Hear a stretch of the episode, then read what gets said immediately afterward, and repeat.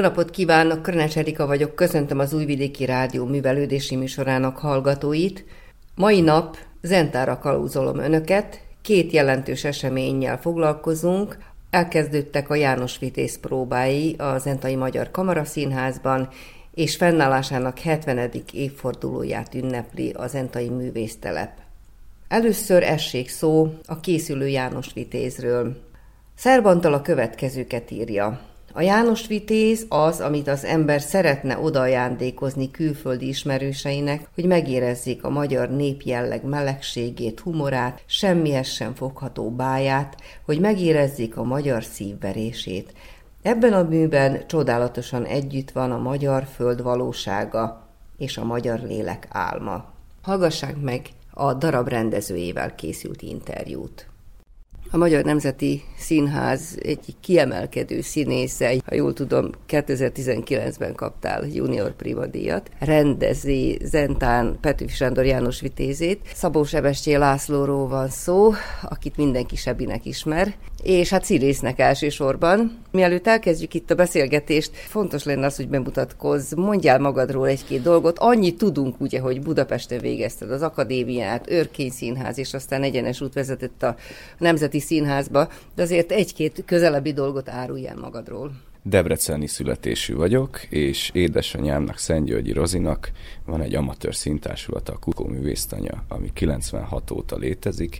Én ott kezdtem színészi pályafutásomat, mint amatőr színjátszó, és velük beutaztam a, az egész országot, keresztül Kasul, minden, szinte minden pontján az országnak mi játszottunk, vásárokban, árokpartján, művelődési házakban a legkevésbé, mert mi szerettünk szabad téren játszani, de ezáltal nekem a vándorszínészet és az ezzel kapcsolatos kalandok azok mindig is nagyon fontosak voltak. Ebből kifolyólag nagyon szeretem a vendégjátékokat is, amikor mi utazunk máshová idegen terepre játszani, az mindig egy plusz izgalmat jelent, és nagyon frissen tartja az embert, hiszen mindig alkalmazkodni kell az ottani dolgokhoz. Szerintem ezért van az is, hogy alapvetően én szeretem az ilyen kalandokat. Az ismeretlen terepet, nekem Zenta is egy ilyen ismeretlen terep, én korábban még nem voltam itt, és nem is dolgoztam itt. Johannal mi a 13 almafa alatt találkoztunk, amiben ő szerepelt és játszott, és akkor én pont a, az énekes madarat rendeztem a nemzetis barátaimnak, val együtt, közösen, ami még mindig fut, igaz, hogy ritkán játszuk, főleg mivel a Covid is becsapott, pont akkor volt a bemutatónk, amikor hát két Covid lezárás között. Azzal is utazunk, látta ezt az előadást, nem is tudom, hogy hol, hogy éppen melyiket, és akkor ennek kapcsán, vagy emiatt gondolt ő rám, hogy jöjjek ide dolgozni, és én ezt nagy örömmel elvállaltam, aztán pedig jöttek a nehézségek, ugye? Tehát a, egyeztetés. Az egyeztetés és egyebek. Hát nagy akarat és nagy isteni szerencse is, hogy ez most így sikerül és megvalósul, és nagyon-nagyon jó dolgozni az itteni csapattal. Nagyon megfeszített tempóba dolgozunk, mert hogy muszáj, de, de azt hiszem, hogy azt hiszem, hogy nagyon eredményesen és nagyon jól dolgozunk együtt, ami, ami egy nagyon nagy pozitívum és öröm. Amikor az ember befejezi a színvészeti akadémiát, akkor megfordul a fejében rögtön az, hogy a színészi énje mellett kicsit a rendezői ényét is megpiszkálja. Tehát eh, minden színészben ott van egy kicsit a rendező, vagy szeretné megpróbálni a másik oldalt is, mikor ő a megmondhatója. Vagy pedig nálad ez azért alakult ki, mert hogy gyerekként már színházban szocializálódtál, és minden annyira természetes volt, és gördülékeny az életedben. Hát ez azért nem igaz, mert színházban nem jár játszottam, tehát nagy színházban, úgymond hivatalos kőszínházban, vagy nem is tudom, hogy hívják, én sose voltam. Tehát nekem mindig ez a, az amatőr színjátszás és a, az utca színház volt az én bölcsőm, én abból jövök, nem kőszínházból, de igazából ez típus függő, hogy ki mennyire akar, érdekli a rendezés. Vannak ugye olyan kollégáim, akik, akik egyáltalán nem, és meg se fordul a fejükben, és nem is akarják csinálni.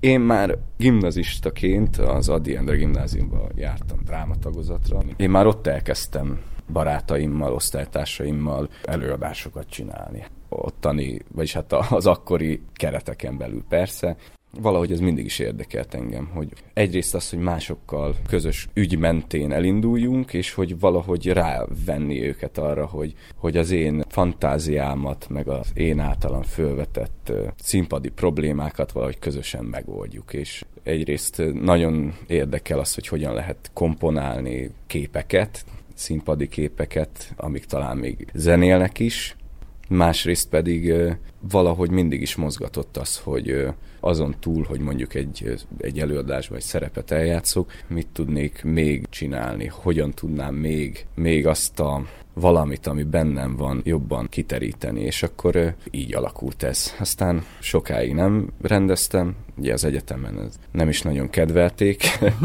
inkább azt akarták, hogy én foglalkozzak színészként magammal. Nagyon hasznos volt ez is, hogy nem nem forgácsolódtál szét, ugye? Meg, hogy nem feltétlenül azt csinálja az ember, ami úgy kényelmes, hanem tehát belemenni a helyzetbe, nem kívülről nézni, hanem belemenni, és ez nagyon sokat adott hozzá később ahhoz, amikor már rendeztem. Tehát, hogy én tudom, hogy milyen ott állni, és tudom, hogy talán tudok olyanokat mondani, amiket mondjuk egy olyan ember, aki úgy rendez, hogy még sose játszott, nem tud, nem tud átérezni, mert, mert az egy egészen más helyzet. Igen, hát akkor ebből azt következtetem ki, hogy te egy színész barát rendező vagy, mert hát magad is színész vagy, és akkor ismered az érem mindkét oldalát.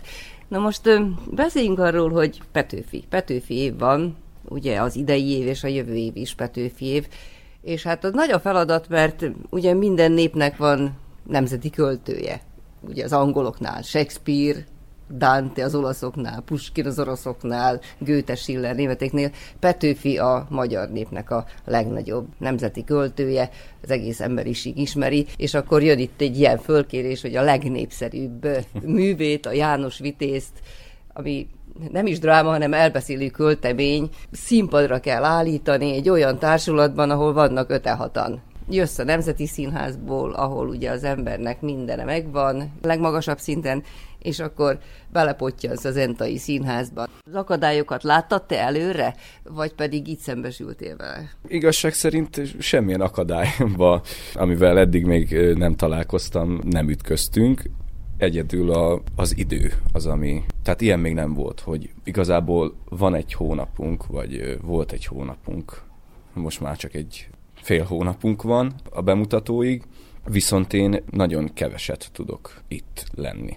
amikor itt vagyok, azt nagyon ki kell használni, és igazából nem, nem volt olyan idő, amikor mi nagyon elengedhettük volna, vagy filozofálhattunk volna dolgokon. Nagyon fel kellett nekem készülni igazából előre mindennel a fejemben. Előre meg kellett komponálni az egészet, úgy, hogy igazából én nem ismertem a, a színészeket. Ugyan találkoztunk már még, amikor ők jöttek Budapestre, egy fél évet, amikor ott töltöttek, de ott sem mindenkivel. Ugye dolgozni nem dolgoztunk együtt. Azt hiszem párszor ott a, az ottani büfébe találkoztunk, de ez nem az, nem az a ismerettség. Bíztam benne, hogy ők erre hamar rá fognak érezni. Azt tapasztaltam, hogy nagyon hamar ráéreznek, és nagyon akarják ők is csinálni, és nagyon hamar rögzítenek dolgokat. Ami ugye nehézség volt, az az, hogy azért van egy nagy félelem az emberben nyilván mindig, amikor, amikor egy új munkát kezd, ez a félelmem, ez nagyon hamar eloszlott, mert azt láttam, hogy egy húrun pendülünk, és a szokás megy minden, mint a karikat csapás, úgyhogy nehézségeket én igazából csak a félelmeim miatt éreztem, aztán itt ezek így szépen így eloszlottak. Már szinte a díszletünk is megvan, a jelmezek is szinte megvannak, így aztán amikor én nem leszek itt, akkor majd tudunk úgy próbálni ilyen internetes megoldással. Tehát akkor már azt hiszem, hogy csak a finom hangolás lesz hátra mert hiszen mást azt hiszem nem lehet így csinálni, tehát hogy személyesen kell azért, persze, de lesznek ilyen pótmegoldásaink is. A félelmeket kellett leküzdeni. Petőfi, te magadban hol találtad meg Petőfit, vagy megtaláltad vagy meg kell egy rendezőnek találnia? Lehet-e kortárs szemmel nézni Petőfit. Mit mond a ma emberének, mit mondhat ez a ez az elbeszélő költemény, milyen eszményképet állíthat. Tulajdonképpen arra akarok kiugadni, hogy milyen előadást fogsz te ebből kihozni. Én azt szeretném, hogy azok az emberek, akik megnézik ezt az előadást, utána úgy álljanak fel, hogy mindig menni kell tovább, mindig meg kell találni az embernek azokat a kapaszkodókat, amik túlsegítik őt bármilyen nehézségen, bármilyen tragédián, az életnek az összes borzalmán. A szerelem lehet egy ilyen, amit nem kell talán nem kell talán úgy érteni, hogy ahogy ezt úgy szokták mondani nagy közhelyesen, hogy a szerelem mindenen átsegít, hanem a szerelem és a szeretet. Egy olyan nehezen megfogható emberi érzés, aminek nagyon sokféle változata van, nagyon sokféle árnyalata van, és bizony, aki találkozott már a halállal, az tudja, hogy, hogy igazából igazából ez az, ami, ami tovább segítheti, tovább segíti. És hogyha az ember küzd, és hogyha az ember kitartó, és hogyha az ember tovább megy, ugye, ahogy János Vitéz is tovább ment, akkor a végén megtalálja Tündérországot. És ez nem, nem valamiféle nem valamiféle mese, hanem ez a valóság mert az ember lelke és az ember gondolatai ugyanúgy a valóság, mint amit a kezünkkel meg tudunk fogni. Csak meg kell találni azokat a kapaszkodókat, és meg kell találni azokat a társakat, akik segítik az embert tovább menni. Tehát mondhatnánk azt is, hogy a Tündérországot mi teremtjük meg, vagy bennünk van Igen. a Tündérország. Igen. Igen. Én azt hiszem, hogy még egy nagyon komoly eszménykép lehet ez a fajta emberi tisztaság, ami János Vitézt jellemzi, ami mondjuk a mai világban kuriózumnak számít. Igen, tisztességesség, tisztesség, becsület, bátorság, mind, mind ugye János Vitéz tulajdonságai, és ugye a sebezhetőség is ott van ebben. Tehát, hogy emellett ez nem egy kőszobor, nem egy Herkules, nem egy szuperhős. Ő egy sebezhető ember, aki ennek ellenére becsületes, ennek ellenére tisztességes, ennek ellenére kitartó. És én azt hiszem, hogy az én János Vitézem az ilyen, mert abban nem hiszek, hogy, hogy valaki lehet tökéletes, és, és nem is ez van ebben. Nem is ez van a Petőfi János Vitézében, én szerintem hanem pont, pont ennek az ellenkezője. Úgyhogy valahol erre, erre keresek. Persze, amit már egyszer mondtam, egyedül talán ez nem lehetséges. Ugye itt a költemény szerint János Ütész talán egyedül marad, és egyedül vándorol aztán. De mégsem, mégsem, hiszen ott van vele minden, ami addig ott volt a nevelőanyjától elkezdve, ugye, aki megtalálta a huszárokon keresztül. Tehát ott vannak a segítői. A segítői ott vannak, ugye? igen, igen, igen. Még hogyha az ember nem is tudja így konkrétan a kezét megfogni valakinek, de, de mégiscsak. Tehát, hogy valahogy ezen, ezen kellene nekünk is ugye az életünkben túllépni, vagy túllendülni, hogy nem, nem csak az van, amit meg tudok fogni. Mi világunk pedig olyan, hogy egyre inkább olyan, hogy csak azt, azt érezzük, hogy csak az a valóság, amit meg tudunk fogni, ami körülvesz. De ez nem így van. Ezek nagyon jó gondolatok egyébként. Neked is vannak segítőid, beszéljünk arról. Tehát nem csak a színészeken múlik egy-egy előadás létrejötte, hanem hát a munkatársakon is. Hogyan választottad meg a munkatársaidat, és kik azok? Igen, Mészáros Martin csinálja benne a táncokat, koreográfusnak szokták ezt hívni, aki ugye csókai, tehát a szomszédban.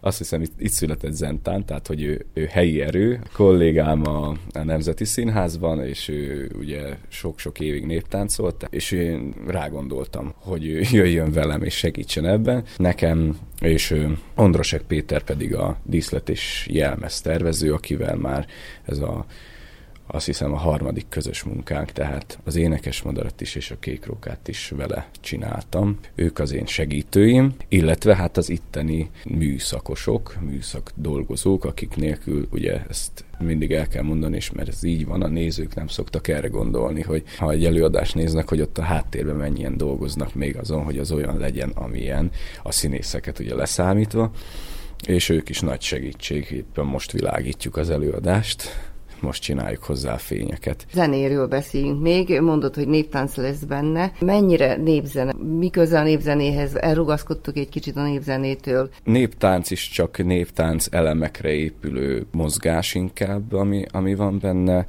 és a zenéket is úgy válogattam, hogy picit kimozduljunk a klasszikus népzenéből, nyilván az is lesz benne, sokféle, sokféle előadótól válogattam. Trashnek van sok zenéje benne, nagyon sokféle zene van benne, jazz, népies jazz, bár ez egy elég rossz kifejezés talán. Van benne törökös zene, ugye. Talán a, elmondom a fő motivumokat, az a cimbalom zene és cimbalom és szaxofon igazából ez a kettő, ami végig dominálja az előadást. Hát sokat ígér, én hagylak is téged dolgozni tovább, fényeztek. Kívánok nektek további jó munkát, és akkor a bemutató előtt még találkozunk. Igen, december 10-én lesz a bemutató, és remélem, hogy ez a klasszikus nullától a végtelenségig nézhető vagy hogy mondják ezt, családi előadás. Nullától 99 éves korig. Köszönöm szépen. Én is köszönöm. Mm-hmm.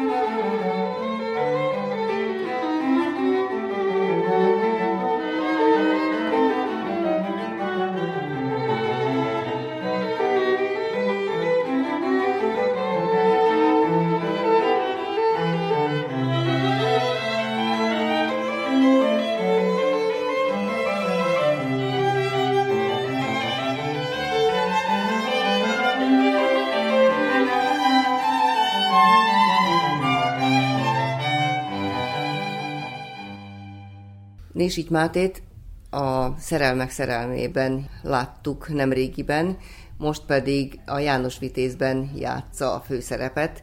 Úgy látszik, hogy Petőfitől idén nem tudsz szabadulni. Mennyire hasonlít a két feladat? Kamatoztatod-e azt, amit az előző előadásban csináltál?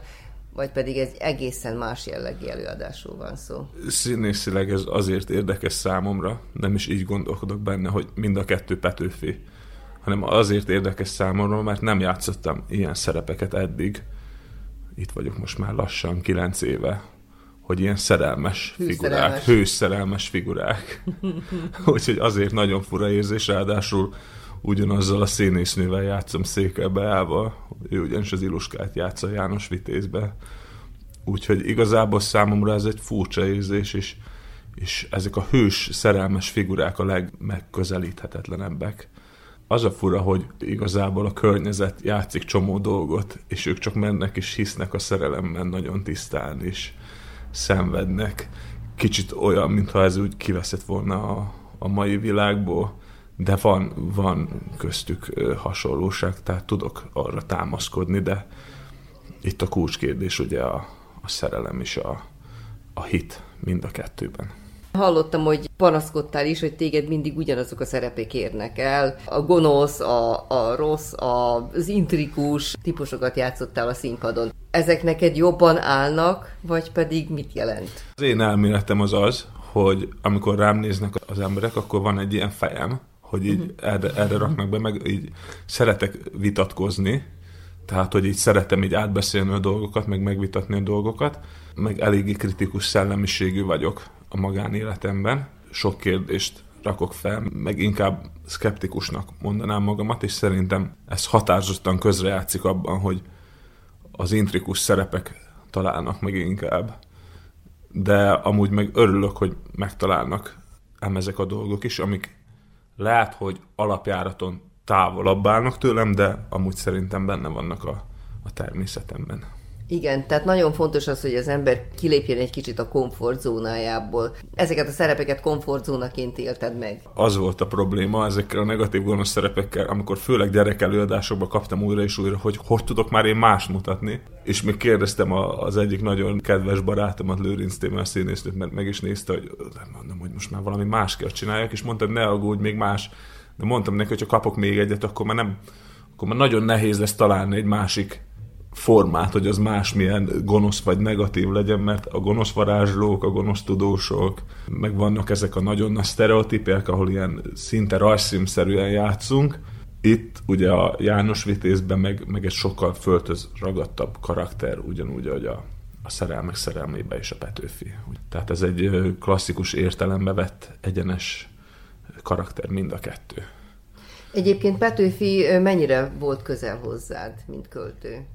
Hát pont ebből kifolyólag, hogy én ez a kritikus természet vagyok, én jobban szeretem a burkoltabb, elvontabb dolgokat, nem úgy, ahogy ő fogalmaz, és ahogy ő kimondja a dolgokat, azért, azért nagyon érdekes, mert ő tényleg, hát úgymond, nem biztos, hogy a mai világban, de amúgy a nép nyelvén szólt. Tehát ez az egyszerű ember nyelvén.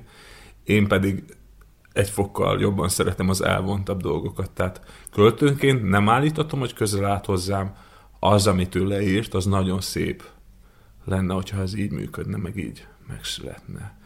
Nem tudom, hogy biztos, hogy van valakinél ilyen, és én szeretném, hogyha ez legyen nekem egy kicsit olyan ő, mint hogyha nézünk egy romantikus filmet, és elképzeljük, hogy jaj, de szép, hogy ez, hogy ez így működik, de általában az nagyon ritkán van szerintem, hogy összeütközünk az utcán. Kiesik a, lány kezéből a, a könyvkupac, és akkor ott szerelmesek leszünk. és, és itt egy kicsit ez a, ez a történet nála amúgy. Mitől és miben lehet Petőfi kortárs? Nemrég voltam a szép táborban, és valaki a, azt állította, hogy ő, hogy ő a saját idejében kortás volt.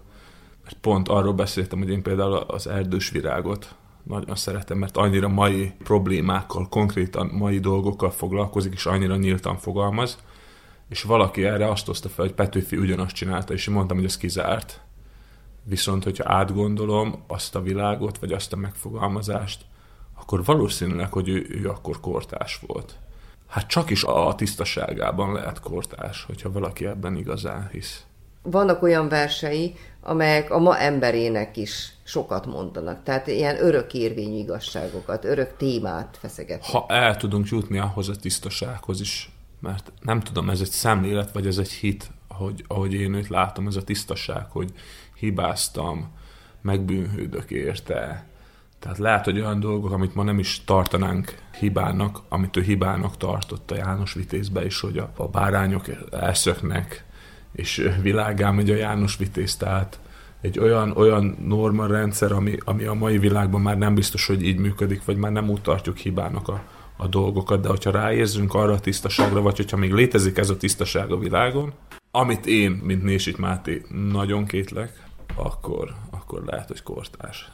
De, de nekem nem. De színészi szempontból amúgy meg lényegtelen. Én hitelesítek nyilván egy, egy karaktert, vagy egy érzést.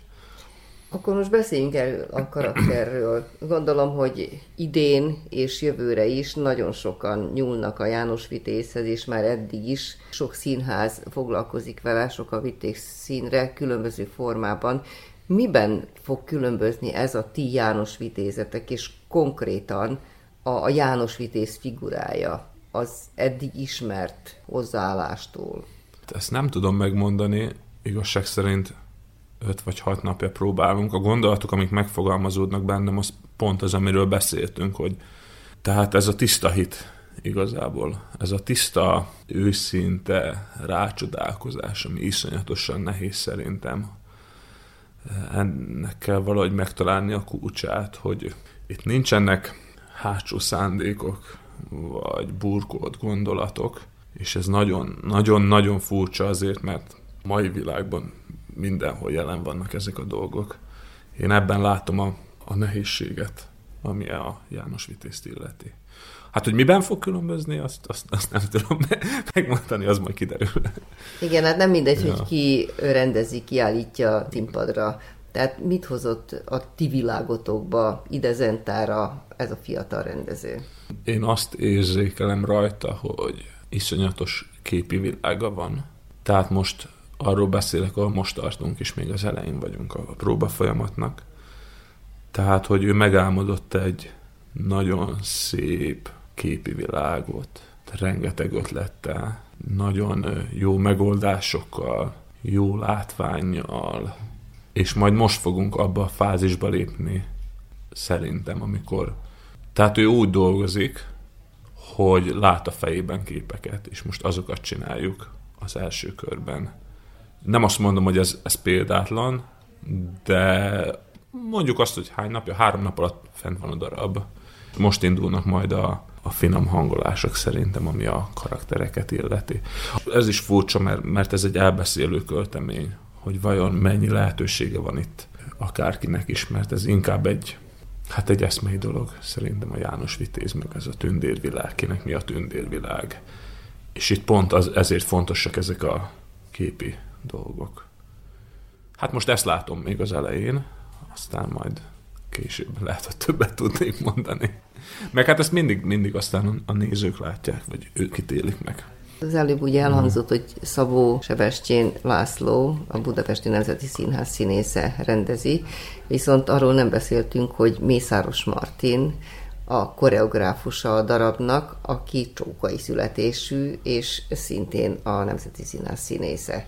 Nagyon komoly szerepe van a koreográfiának. Nem azon lepődtem meg, hogy Martin jön, hanem egyszer láttam egy riportot hogy van egy csókai gyerek, és a Nemzeti Színházban színész, és körülbelül a mi generációnk, úgyhogy örültem, hogy ők ketten jönnek. Nagy szerepe van a koreográfiának, meg nagy szerepe van annak, hogy ez az egész képi világ működjön. Mert hogyha még azt mondom, hogy látszólag klasszikus értelemben nincs is benne sok koreográfia, de hogy mi történik, hova megyünk, mik a változások, ugye rengeteg mozgóelem van a színpadon, rengeteg fényjáték, árnyékjáték. Igazából ez olyan szerintem most az én fejemben, mint egy festmény, amiben a koreográfia és a, a képi világ nagyon erős szerepet játszik. Most pillanatnyilag én látom.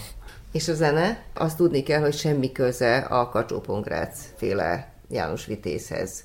Tehát zenei szempontból sem. Tehát ez egy abszolút népi hangszerelés, ilyen jazzes beütése van neki. Tehát ez egy nagyon izgalmas világ, és nagyon fülelni kell, nagyon rá kell hangolódni, meg majd meg kell találni az egyensúlyt a szöveg és a, a zene között.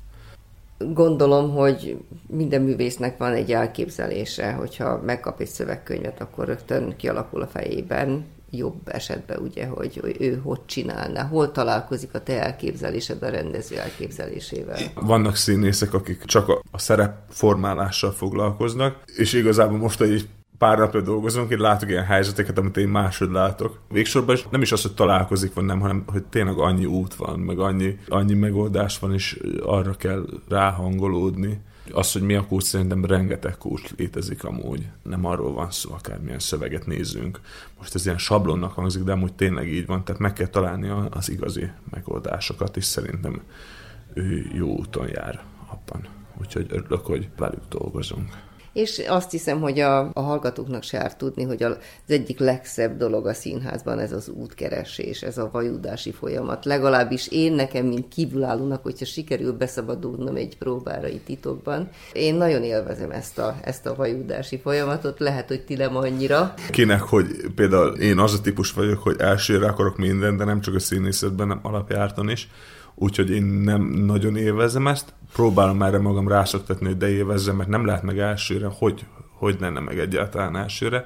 Kicsit frusztráló, hogy nincsenek receptek amúgy, vagy nincsenek megoldások, és azt, amit mondtad, te amikor ezt meglátod, ezt szerintem alapjártan a színészek nem szeretik. Tehát az, hogy a néző rápillantást nyer arra a fázisra, amikor a színész úgymond még keresgél, meg szenved, az nem túl szerencsés. Mert ugye a lehető legjobbat akarjuk mi mutatni magunkból, és hogyha valaki a keresést látja meg, ami bármilyen lehet. Lehet, hogy valakinek izgalmas, lehet, hogy valakinek küzdéssel teli. Az olyan, mint hogy hát igen, mint hogy felfednél az esendőségedből egy, egy darabot, amit nem föltétlenül szeretné.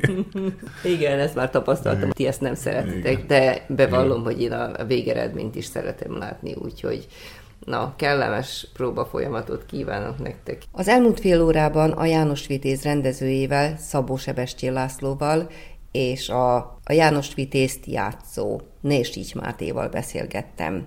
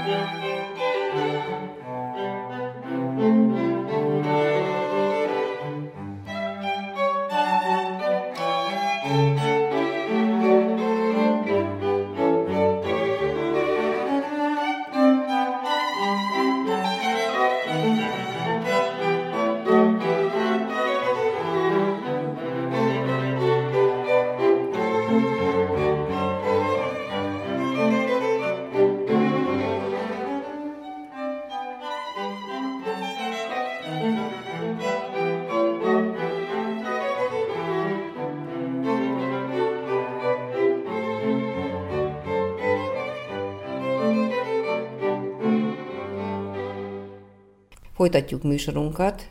Kiállítás megnyitó volt az Entai Városi Múzeumban, mégpedig abból az alkalomból, hogy 70 éves az Entai Művésztelep.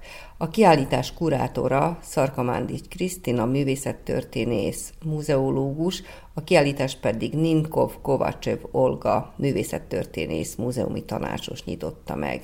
Közreműködött Ágoston Lóránt. A múzeum vezetője Pei Attila köszöntötte a vendégeket. Külön tisztelettel üdvözlöm Zenta polgármesterét, Ceglédi Rudolfot, akinek jelenléte azért is megtisztelő és jelentős dolog, hiszen kiállítás, amit ma nyitunk, szülinapi kiállítás, hiszen 70 éves az idén az Entai művésztelep. A művésztelepnek csak az utolsó három évtizedét tudtam végigkövetni, hiszen a Zentai Múzeum az kezdetöktől fogva, tehát 1952-től kezdve egyfajta logisztikai bázisul szolgálta a művésztelep működtetésére, és én abból a régi korszakból csak egy nagyon picit éltem meg, hiszen Ács József nem sokkal azután elhalálozott, de még sikerült az utolsó pillanatban egy pillanatra legalább rögzíteni azt a szellemi gazdagságot, amivel rendelkezett, és amivel a maga módján levezényelte az előző évtizedeket. Külön szeretettel, tisztelettel üdvözölném Kovácsev Nilko Volgát, aki jó néhány évet itt töltött nálunk, mielőtt Szabadkára ment volna egy másik múzeumba, és aki segített nekünk újra fogalmazni az Entai művésztelepnek az arculatát, profilját. Ez nagyon sokat jelentett számunkra, hiszen ő szakmai ráérzéssel, ráértéssel tette ezt, holott ő is pályakezdő fiatal volt, mint én is a magam módján annak idején. Ugyancsak külön szeretettel, tisztelettel üdvözlöm körünkbe Mezei Erzsébetet, aki ezúttal kiállítóként szerepel, de aki szintén évekig segített nekünk a művésztelepet tovább működtetni, hiszen szellemi művészeti vezetője volt a grafikai műhelynek, és hát nem utolsó sorban ennek a jubileumi kiállításnak a szerzőjét, megalkotóját, Szarka Mándics Krisztinát, aki az utolsó tíz évben próbálja szintén csak profilírozni zentai művésztelepet, szerintem sikerrel, de majd önök eldöntik, hogy hogyan sikerült ez ezzel a kiállítással, és hát én át is adnám neki a szót akkor. Jó estét kívánok! Nagy szeretettel köszöntök én is mindenkit. 70 éves a művésztelep. Ez egy olyan szám, amely még az egyszerzős retrospektív tárlat megformálása során is kihívás elé állítaná a kurátort. A Vajdasági Magyar Képzőművészet napja alkalmából szervezett kiállítás a Zentai művésztelep történetét mutatja be. Ez a történet összetett és bonyolult, időnként egyértelmű, néhol kusza.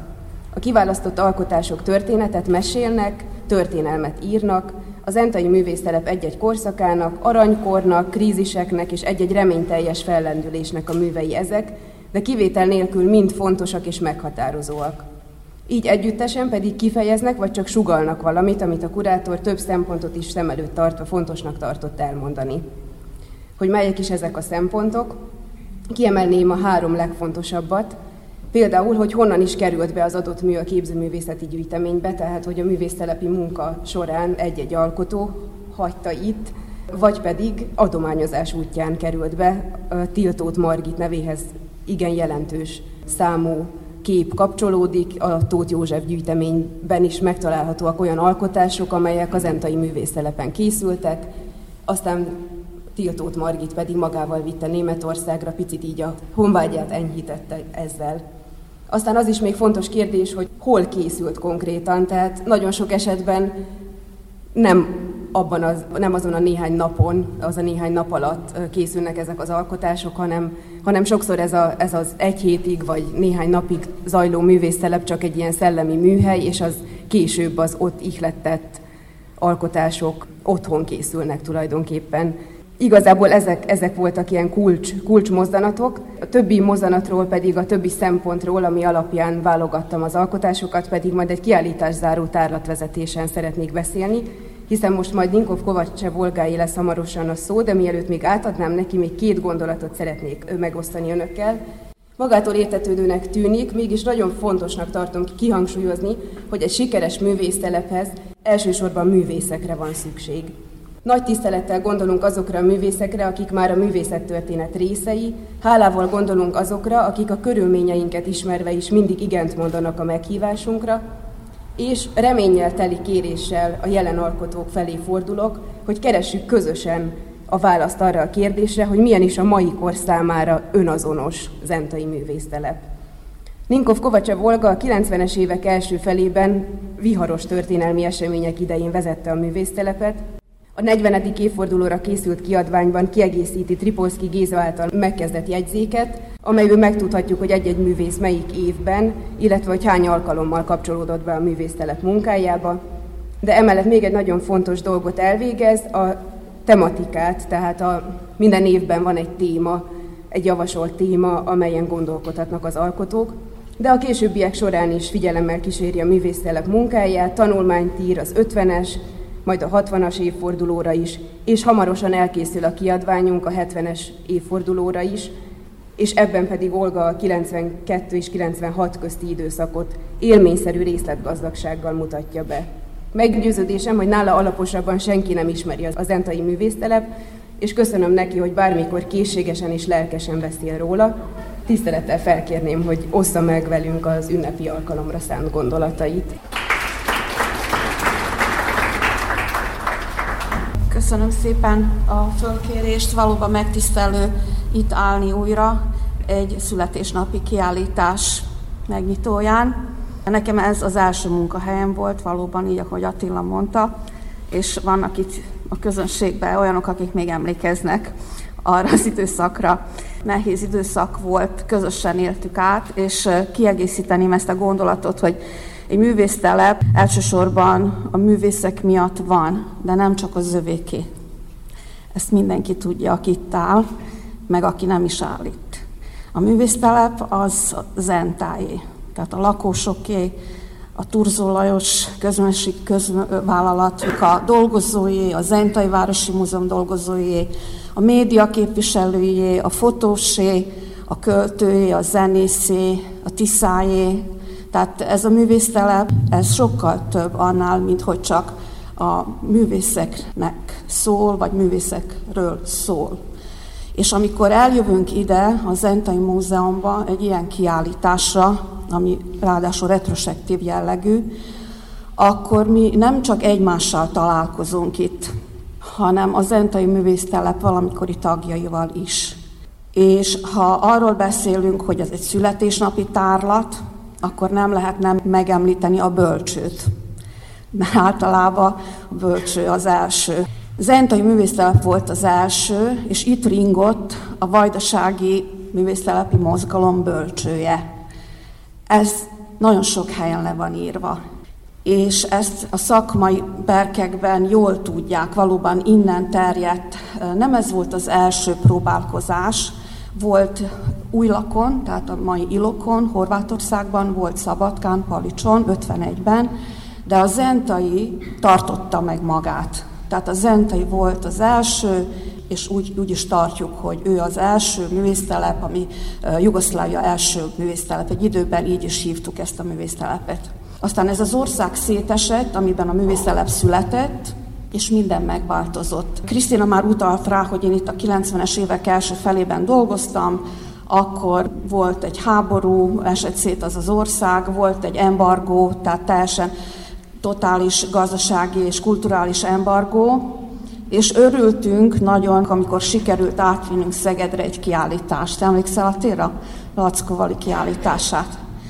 Tehát ezt nem lehet elmondani, ezeket az érzéseket, amik akkor voltak, és nyilván, hogy mindenkinek, aki jelen volt akkor, vagy bármikor máskor a művésztelep munkájában, akár mint művész, akár mint közönség, valamilyen érzések törnek fel benne, mert a saját életéhez is kapcsolódik.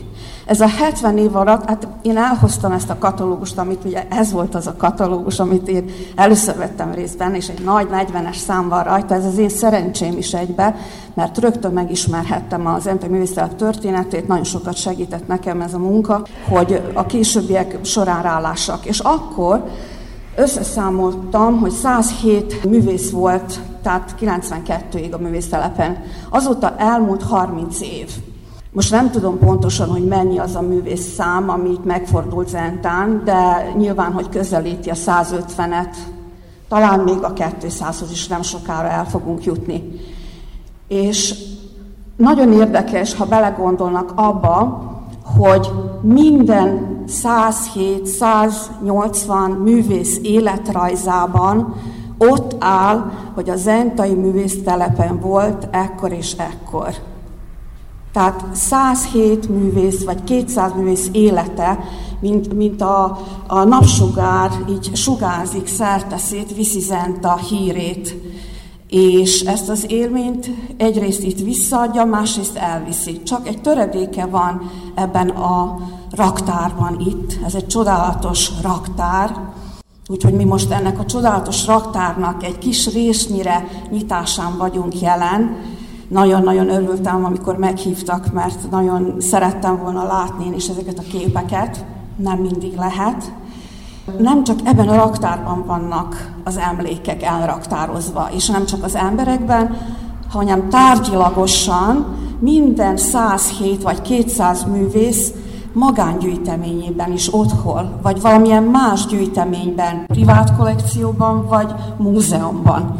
Konkrétan a Szabadkai Városi Múzeumban is például van olyan mű, ami a Zentai Város művészetben jött létre. Tehát ez egy fantasztikus lehetőség, én úgy gondolom, egy kutatónak is, nem csak a művésznek. Én voltam a, a művészetnek az első művészettörténésze, ezt el kell, hogy mondjam, tehát ez okleves művészettörténésze, de addig művészek vezették, és Tripolszki Géza tehát az itt dolgozó emberek. És ez egy nagyon érdekes fordulat volt ez a 92, mert nemzedékváltás is történt. Ráadásul azt is el kell mondani, hogy nem csak a vajdasági művésztelep mozgalom bölcsője ringott itt Zentán, hanem a kortárs, tehát a szabadkai kortárs galériájé is. Ugyanis, ugye, mint tudjuk, az volt korábban a képzőzeti találkozó a Rajhol palotában jött létre, a Zentai Művésztelep tizedik születésnapján, 62-ben. És a mostani kutatás kimutatta, a kolléganőnkkel, Ljubicával, Ljubica Vukovics Dúlicsal, akivel én dolgozom, próbáltuk föltérképezni ezt az első hat évet, ugyanis a Szabadkai Városi Múzeumon belül jött létre, a Duránci Béla akkor ott dolgozott a Szabadkai Múzeumban. Ez a képzőti találkozó intézmény, ami arra volt hivatott, hogy a jugoszláv műztelepeket kövesse, dokumentálja, és így tovább. És képzeljék el, hogy mire jutottunk. Nekem, aki dolgoztam Zentán, nekem ezek fantasztikus dolgok. Tehát amikor az Zentai Művészelep 5 éves volt, amikor az ötödik születésnapját ünnepelték, ez 1957-ben volt, akkor itt Zentán tartottak egy szakmai tanácskozást, amin a kortárs, tehát a Jugoszláv Kortárs Művészeti Múzeum igazgatója is itt volt, nem csak Ács József és Tripolszki Géz és Dévi Csimre tartottak előadást, hanem több más neves szakember is, és akkor megalapítottak egy koordinációs testületet, tehát a művésztelepek koordinációs testületét, abban a pillanatban összesen hat művésztelep volt csak. És Zenta volt az többnyire, ahol generálták a művésztelepi mozgalmat, hogy egyre több helyen kell művésztelepet alapítani. Úgyhogy 1960-ban Újvidéken már volt egy művésztelepi bemutatkozás, az akkor létező művésztelepek kiállítása. Aztán megint Zentán, amikor tíz éves volt a Zentai művésztelep, tehát 1962-ben, a Zentaiak készítettek egy kiállítást, ami az akkori létező vajdasági művésztelepeket bemutatta. És akkor, tehát 62-ben ezt a kiállítást vitték el Újvidékre, Belgrádba és Szabadkára. És ez volt az első képzőszeti találkozó kiállítása. Ezt itt fényképezték Zentán a katalógusra a fényképeket. Benes József készítette a kiállítást, és Ács József természetesen. Benes József készítette a, a fedőlapját a katalógusnak. Tehát ezek nagyon fontos dolgok a művésztelepi mozgalommal kapcsolatban. A bölcső, tehát valahol ringott ez a bölcső, és biztos vagyok benne, hogy annak ellenére, hogy megváltoztak az idők, megváltozott a társadalmi struktúra, a, a társadalmi rendszer megváltozott. Ugye a szocializmusról átléptünk egy másik, nem tudom megnevezni pontosan, a történészre nézek, de ő is azt mondja, ő se tudja. Tehát valami másba léptünk be. Nincs már az az ország, de a művésztelep még mindig van, és legyen is, mert ez egy olyan fantasztikus játékszer, ez egy olyan fantasztikus hangszer, ami nem adatott meg minden városnak. És nomád életmódot folytatunk néha, akik eljövünk ide, mert én is utaztam annak idején. A művészek mindig nomádszerűen eljönnek ide Zentára, ez a nomád szellemiség, ez jelen van így figyeltem, most már nincs buszpályod, mindig ott szálltak le, mesélték, hogy, hogy jöttek. Az a fajta erő, amit itt generált Ács József többet magával, azokkal a művészekkel, csak egy pár nevet említsünk, Petrik Pál, Csernik Attila, Markulik József, Kérac Milán, Ankica Opresnik, és így tovább. Tehát ez, ez Kónyovics Milán, ugye az első generációban egy fantasztikus, nem azt mondom, hogy életművet, hanem egy művésztelepi életművet hozott létre, ami itt megtalálható Zentán a múzeum raktárában. És azért gratulálok Szarkamándics Krisztinának ehhez a nagy munkához, amit elvégzett, hogy próbálta valahogy összefoglalni ezt a 70 évet, nem lehetett könnyű. Látok sok új képet, amit még én se ismertem, hiszen azóta is a régiek közül is előkerültek munkák, de nagyon sok új alkotást látok, amik a 2000-es években jöttek létre itt Zentán, és most Korinára esett a tekintetem, és eszembe jutott az, hogy megmondjam, hogy ez a 2013-as év, én úgy gondolom, hogy egy nagyon fontos mérföldkő a Zentei Művésztelep életében, mert akkor jött létre ez a képzőszeti szakiskola, a középiskola, ugye? Picit hamarabb, ami nagyon fontos szerintem, ez a oda-vissza tekintés. Szarkomándics Krisztina is 2012-ben volt itt először a művésztelep 60. születésnapja, és 2013-ban kezdett el dolgozni. Úgyhogy ez a 13-as év nagyon sok mindent hozott magával, és kívánom azt a mostani művészgárdának, valamint a szervezőknek, a művészettörténésznek, a politikusoknak is természetesen, hogy sikeresen vigyék tovább és élvezzék, ami megadatott hogy utána, akik utánunk jönnek, ugyanúgy tudják élvezni. Nagyon szépen köszönöm, hogy végighallgattak, még nagyon sokat tudtam volna mondani, mert mint Krisztina is én is olyan vagyok, hogy ha az entei művészetelepről beszélni, akkor szinte nem lehet abba hagyni.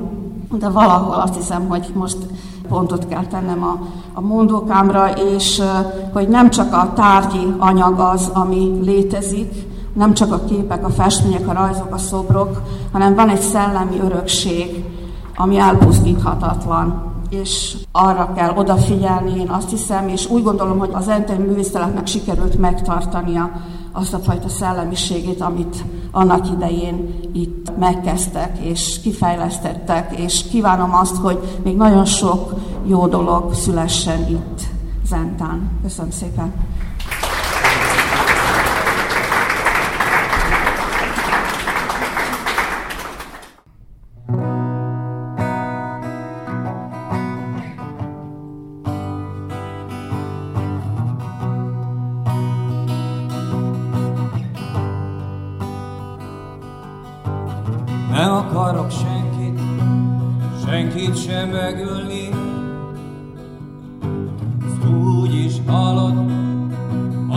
kap itt mindenki, rajta kívül mindenki mással már végeztem.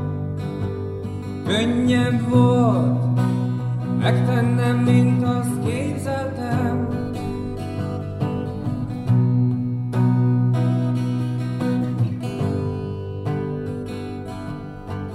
Nem akarok apró tüzeket gyújtani senki,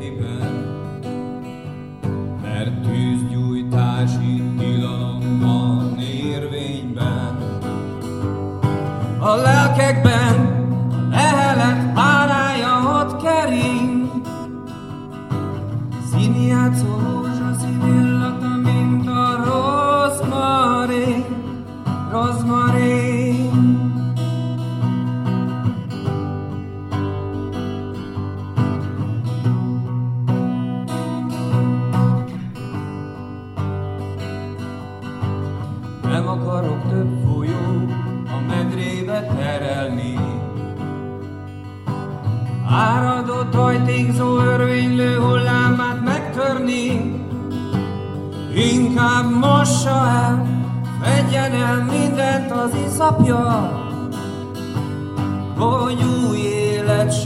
A